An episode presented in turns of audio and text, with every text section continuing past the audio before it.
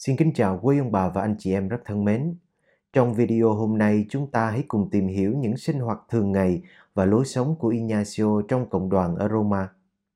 Ignacio có sở thích gì? Ngài ăn uống như thế nào? Ngài đối xử với những anh em khác ra sao? Bản tiểu sử về Ignacio của cha Camara mà chúng ta vẫn quen gọi là tự thuật đã không có những chi tiết này. Chúng ta buộc phải mượn đến những nguồn khác như tài liệu của cha Ribadeneira, cha Lainez và một ghi chép khác của chính cha Camara. Cha Camara, cha Ribadeneira và nhiều cha khác cho biết là Ignacio rất thích nghe nhạc. Thời còn ở Arevalo, chắc chắn là Ngài đã được huấn luyện rất nhiều về âm nhạc. Ngài biết khiêu vũ và biết các điệu múa dân gian. Chúng ta đừng quên là Thánh Ignacio đã từng thấy được thị kiến về Chúa Ba Ngôi dưới dạng ba phím đàn ở Manresa. Tại sao lại là ba phím đàn mà không phải là những hình ảnh khác? Chúng ta biết ba phim đàn có liên quan đến âm nhạc. Nhưng tạm thời chúng ta sẽ không bàn đến đề tài phức tạp này. Cha Camara còn cho biết thêm, một trong những điều giúp Ngài dễ dàng nâng tâm hồn lên khi cầu nguyện chính là âm nhạc, chính là việc hát kinh chiều, hát trong thánh lễ hay nghe những bài thánh ca. Cha Ribadeneira còn thuật lại rằng, vào một ngày thứ hai nọ, sau tuần thánh năm 1554, vào lễ thánh du xe, Ignacio đi vào một nhà thờ cũng mang tên thánh du xe. Và khi nghe tiếng nhạc vang lên ở đây, thì Ngài thấy rất nhiều an ủi thiên liêng, đến độ Ngài thốt lên rằng, nếu mà theo ý muốn của Ngài, thì Ngài sẽ quy định cho toàn dòng sẽ hát kinh phụng vụ. Nhưng Chúa cho Ngài thấy là đây không phải là lối sống mà Chúa muốn cho dòng. Chúa không muốn dòng phục vụ Chúa ngang qua việc hát kinh phụng vụ, nhưng theo một cách thức khác. Nơi đây một lần nữa chúng ta thấy cung cách hành xử của Ignacio. Đối với Ngài, ý Chúa là trên hết. Phải bỏ đi sở thích và ý riêng của mình để làm theo ý Chúa. Ngay cả khi ý của mình là rất tốt, rất tự nhiên và chẳng có gì là sai cả. Việc hát kinh phụng vụ rõ ràng là một điều rất tốt, tuy nhiên không phải cứ tốt là điều Chúa muốn cho mình. Đối với một số trường hợp riêng, Chúa muốn mình phụng sự Chúa theo một cách thức khác, vì có lẽ Chúa thấy cách đó sẽ giúp ích cho người khác hơn. Cha Camara còn nói là âm nhạc không chỉ giúp Ignacio thư thái tinh thần mà còn trợ giúp Ngài về mặt thể lý. Lâu lâu khi mệt mỏi hay bị bệnh, Ngài thường xin các cha hoặc ai đó có năng khiếu hát, hát cho Ngài nghe và khi nghe thì Ngài cảm thấy rất thoải mái. Nhiều người cho rằng Ignacio và dòng tên chủ trương tìm Chúa trong mọi sự, ngang qua các hoạt động tông đồ nên bỏ giờ cầu nguyện riêng. Thật sự không phải như vậy. Ignacio đánh giá rất cao việc tìm Chúa trong mọi sự, nhưng Ngài cũng đánh giá cao những khoảnh khắc riêng tư với Chúa trong cầu nguyện một mình. Cha Camara thuật lại là Ignacio thường dậy trễ hơn các anh em khác một chút vì lý do sức khỏe và các bác sĩ cũng buộc Ngài phải nghỉ ngơi nhiều hơn. Sau khi thức dậy, Ngài thường cầu nguyện với kinh kính mừng. Sau đó Ngài vào nhà nguyện sát bên phòng để dự lễ hoặc dân thánh lễ. Sau đó Ngài dành khoảng 2 tiếng đồng hồ để cầu nguyện và ở riêng với Chúa. Và vì không muốn ai làm phiền mình trong lúc cầu nguyện riêng, nên Ignacio đã dặn người gác cổng là nếu có ai tìm đến Ngài vào khoảng thời gian này thì hãy bảo các cha khác tiếp họ. Một lần có một nhân vật rất quan trọng đến xin gặp Ignacio vào lúc này. Cha Camara cho là Ngài không thể tiếp được nên đã cùng với người này đến nhà nguyện để gặp Ignacio. Khi họ bước vào trong, họ thấy khuôn mặt của Ngài trở nên sáng rực, như thể Ngài đang ở trên thiên đàng. Tất cả mọi người nhìn thấy đều kinh hoàng và vô cùng ngạc nhiên. Họ biết là Ngài thường xuyên gặp được Thiên Chúa, hiểu theo nghĩa đen của từ này và thường có những thị kiến. Ignacio ăn uống như thế nào? Cha Camara kể lại là Ignacio thường ăn trong căn phòng kế bên phòng ngủ của Ngài. Ngài thường ăn với các cha tư vấn của Ngài hoặc những cha ghé cộng đoàn có việc gì đó. Những người đến đây hoặc ghé ngang Roma vì công việc thường sẽ đến và ăn tối với Ignacio để tỏ tình huynh đệ. Ngài cũng thường ăn tối với những vị khách quan trọng hoặc những người đạo đức thánh thiện. Ignacio thường mời những người đạo đức tốt lành đến ăn với cộng đoàn và nói với họ là hãy xem đây như một việc đền tội của họ. Ignacio thường ăn rất ít và ăn theo khẩu phần ăn mà bác sĩ quy định. Khi ăn thì Ngài không vồn vã, cũng không chê khen gì, nhưng ăn rất từ tốn. Chúng ta biết là trong sách Linh Thao, Ignacio có viết những quy tắc ăn uống trong tuần 3 của Linh Thao. Trong đó, Ngài nói đến việc quan sát Chúa Giêsu và các tông đồ và noi gương theo. vì Ngài bị đau dạ dày nên không thể ăn đồ chua được. Thường thì người ta sẽ chuẩn bị cho Ngài một ít rượu ngọt để uống. Tuy nhiên có lần người ta dọn nhầm cho Ngài một chút rượu chua. Ngài vẫn uống nhưng không có phản ứng gì. Chỉ đến khi kết thúc bữa ăn, Ngài mới nói với vị tu huynh là dường như hôm nay rượu hơi chua một chút đó. Ngài ăn uống một cách từ từ, không ăn nhanh trước người khác, vừa ăn vừa vui vẻ và trao đổi với mọi người. Khi Ngài kiệt sức thì Ngài thường ăn thêm một chút gì đó hay uống thêm một tí gì đó để có sức làm việc. Khi người ta dọn cho Ngài những thức ăn đặc biệt thì Ngài cũng không từ chối, nhưng chỉ ăn một chút rồi sau đó chia cho các anh em khác để họ cùng thưởng thức.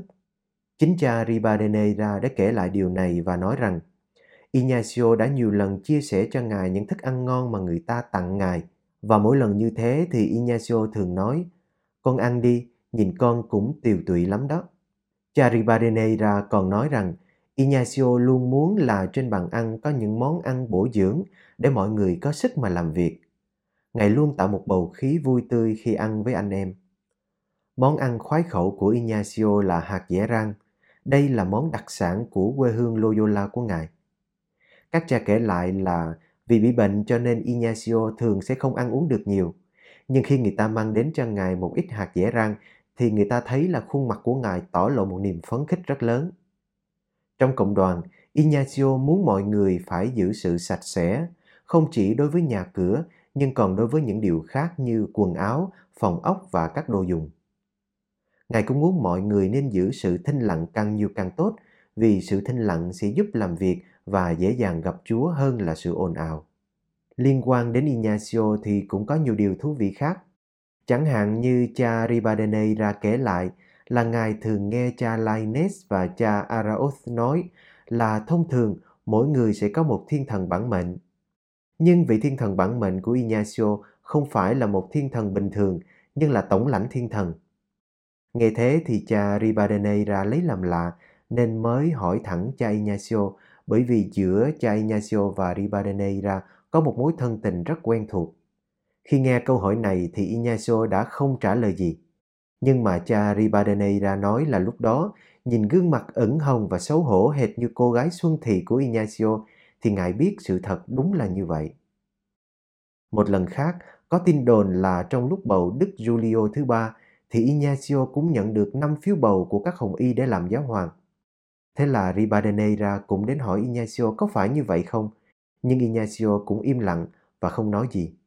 Trong tương quan với người khác, Ignacio rất cương trực để huấn luyện họ, nhưng cũng rất triều mến, khiến ai cũng quý mến Ngài và cảm nhận nơi Ngài một tình phụ tử.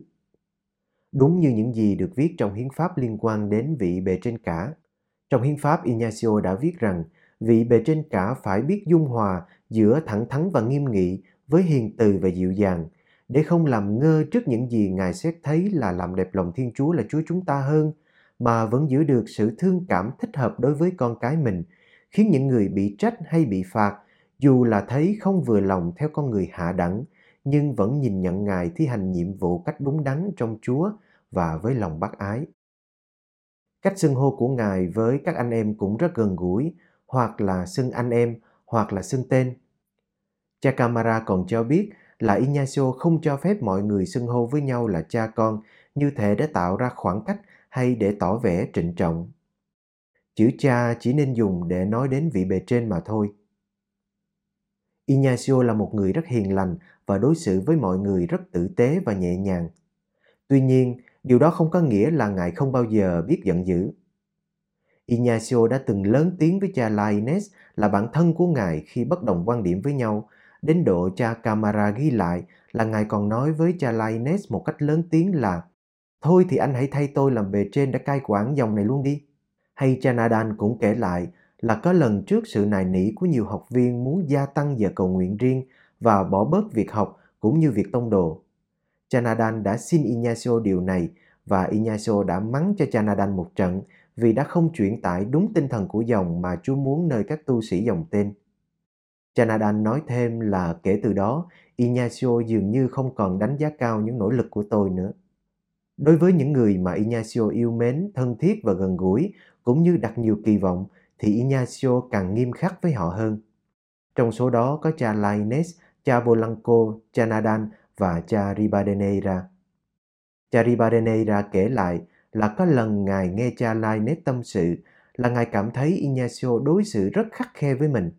Đến độ Lioness phải đi cầu nguyện và nói với Chúa là Chúa ơi, con đã làm gì sai với dòng mà Ignacio đối xử với con như vậy? Nhưng sau này chính cha Lioness và các cha khác nhận ra là Ignacio đang huấn luyện cha Lioness và có ý muốn Lioness sau này sẽ làm bề trên tổng quyền thay mình.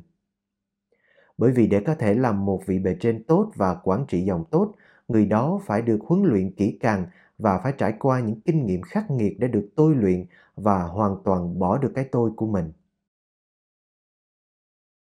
Charibadeneira cũng thuật lại là có lần Ngài bị Ignacio trách mắng vì cách ăn nói thiếu tôn trọng và thiếu lễ độ. Ignacio rất yêu quý Ribadeneira, nhưng đã có lần mắng Ribadeneira rất nặng là Tôi chắc là mình đã dạy cho anh phải ăn nói thế nào với bề trên rồi mà. Hãy đi mà làm theo những gì được chỉ dạy. Cha Ribadeneira nói thêm là ngài đã hoảng sợ đến độ trong khoảng 8 ngày đã không dám gặp mặt Ignacio để nói chuyện, thậm chí là không dám nhìn mặt ngài dù cả hai rất thân thiết. Ignacio luôn thử thách người khác nhưng theo mức độ có thể giúp người đó lớn lên và theo mức độ đón nhận của người đó chứ không áp dụng một cách cứng nhắc những phương pháp huấn luyện của mình. Đối với các tập sinh, những người trẻ mới bước vô dòng, thì Ignacio dành cho họ một tình thương rất đặc biệt. Với những tập sinh đang gặp khủng hoảng về ơn gọi, Ngài thường gọi họ đến nói chuyện để an ủi và cho những lời khuyên. Ngài kiên nhẫn với họ đến cùng. Nhưng những ai mà Ngài nhận thấy là không hợp với ơn gọi của dòng thì Ngài thẳng thắn nói chuyện và mời gọi họ nên đi theo một con đường khác. Ignacio cũng là một con người bình tĩnh trước những chuyện không mong muốn. Và giải pháp để tìm kiếm sự bình an của Ngài là đến trước mặt Chúa và nói chuyện với Chúa. Cha Camara kể lại là khi hay tin Hồng Y Carafa được chọn làm giáo hoàng với tước hiệu là Đức Phaolô thứ tư. Vị này trước kia đã có những xung đột rất lớn với Ignacio và có rất nhiều ác cảm với dòng tên. Cho nên khi hay tin này thì theo lời kể của cha Camara, Ignacio lòng như lửa đốt, chân tay thì rụng rời. Ngay lập tức Ngài vào nhà nguyện và chỉ sau 15 phút Ngài bước ra và thần sắc vô cùng bình thản như thể chẳng có chuyện gì xấu xảy ra cả. Ngài cho biết là sự tồn tại của dòng nằm trong tay Chúa. Chính Chúa là người sẽ gìn giữ dòng và cho dòng tiếp tục tồn tại nếu Chúa muốn. Nghĩ như thế, Ngài trở nên rất bình an vì dòng không phải là sở hữu riêng của Ngài. Còn rất nhiều câu chuyện khác mà chúng tôi không thể kể hết ra đây. Điều mà chúng tôi nhắm đến khi trình bày cho quý ông bà và anh chị em biết về cuộc sống thường nhật của Ignacio đó là Trước hết, một vị thánh là một con người hoàn hảo, không có sự đối nghịch nào giữa sự thánh thiên và thế giới tự nhiên cả. Một vị thánh đích thực là người luôn mang đến cho người khác sự bình an và niềm vui, chứ không phải sự lo sợ hay bất an. Ignacio đã sống sự thánh thiện của mình ngay giữa những gì là thường nhật của cuộc sống. Ngài cũng đổ bệnh, cũng cần ăn uống, cần vâng lời bác sĩ, cần người khác khuyên nhủ. Đối với Ngài, dường như thế giới này đã là thiên đàng và Ngài đã sống sự kết hợp với Chúa ngay trên trần gian này. Không cần phải làm những chuyện lớn lao để trở thành một vị thánh. Cũng không cần phải đi khắp năm châu bốn bể để làm thánh. Trái lại, như mẫu gương của Ignacio cho chúng ta thấy, chỉ cần sống trọn vẹn giây phút hiện tại với tất cả tình yêu mến, chu toàn bổn phận, trao ban niềm vui cho mọi người. Như thế là đã đủ rồi. Những điều này tưởng là nhỏ bé, bình thường, nhưng sống được như thế là cả một kỳ công, một sự phi thường. Xin kính chào và hẹn gặp lại quý ông bà và anh chị em trong video tới.